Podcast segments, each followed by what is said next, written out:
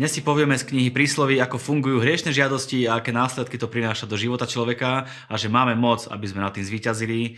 Ďalej si povieme z Markovho Evanília, že Boh dokáže kohokoľvek uzdraviť a že nám dal moc zvíťaziť nad zlými duchmi. A zakončíme to knihou Exodus a povieme si, prečo Boh dáva ľuďom rôzne nariadenia a príkazy a že Boh nás vníma ako svoj svetý ľud.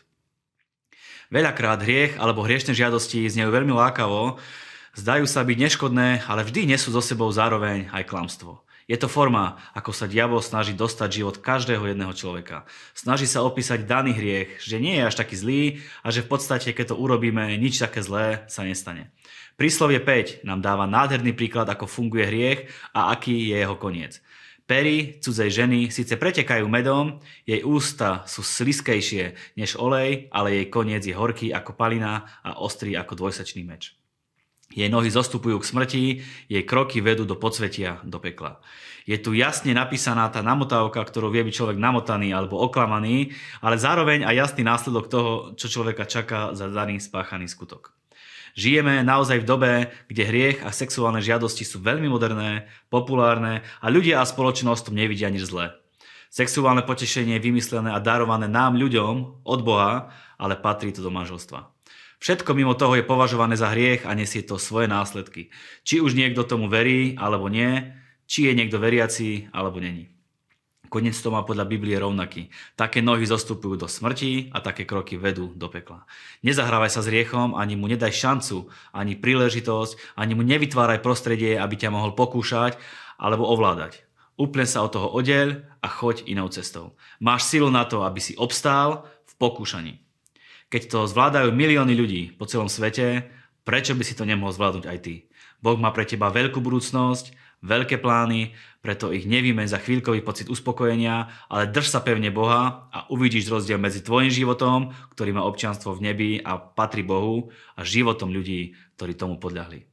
V Markovom evaníliu vidíme, aké otázky si kládli ľudia o Ježišovi v tej dobe. Hovorili, že je posadnutý zlým duchom, ďalej o ňom hovorili, že pošiel z rozumu alebo že sa rúha Bohu. Vidíte, otázky o Ježišovi a o ľuďoch, čo ho nasledujú, sa nezmenili. Zmenila sa len doba, otázky a pochybnosti ostali rovnaké. Ježiš je ten istý včera i dnes a na veky. Doba sa môže zmeniť, ale Ježiš a jeho slovo sú stále rovnakí. Rovnaký, aby ťa zachránil a uzdravil.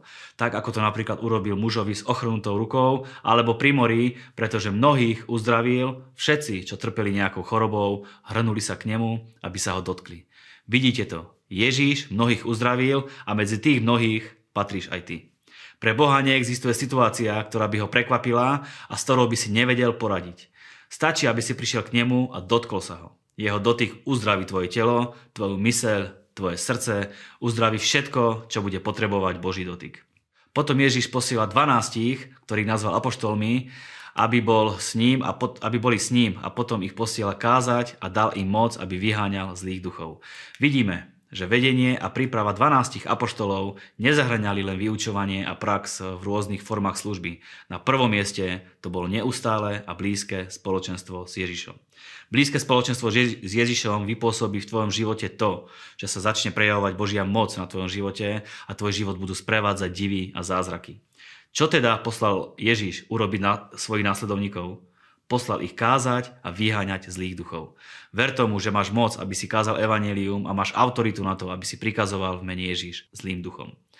V knihe Exodus sme čítali o rôznych zákonoch a nariadeniach, ktoré dal Boh svojmu ľudu. Pravidlá v živote sú veľmi dobré, bez nich by bol na svete neporiadok a chaos a každý by si robil, čo chce. Budem veľmi praktický, budem to ilustrovať na jednom veľmi jednoduchom príklade, aby sa si to mohol predstaviť každý, aj keď muži budú mať teraz miernu výhodu. Šport, konkrétne futbal. Bol by futbal zaujímavý, keby tam neboli pravidlá a každý by behal kde chce a robil by si čo chce? Bol by futbal zaujímavý, keby tam nebol niekto, kto rozhoduje a dáva pozor, či sa tie pravidlá dodržujú alebo porušujú. To, že to má jasné pravidlá a rozhodcu, ktorý na tie pravidlá dozerá, robí ten šport zaujímavým. Užívajú si to najmä tí hráči na ihrisku, lebo majú presne stanovené možnosti, ako môžu aj vyhrať, ale aj prehrať. To isté je aj v živote. Boh určil pravidlá, ktoré keď budeme dodržiavať a budeme sa podľa nich riadiť, tak zvíťazíme. Iba rešpektovanie pravidiel nám zaručí, že budeme hrať fair play a budeme odmenení.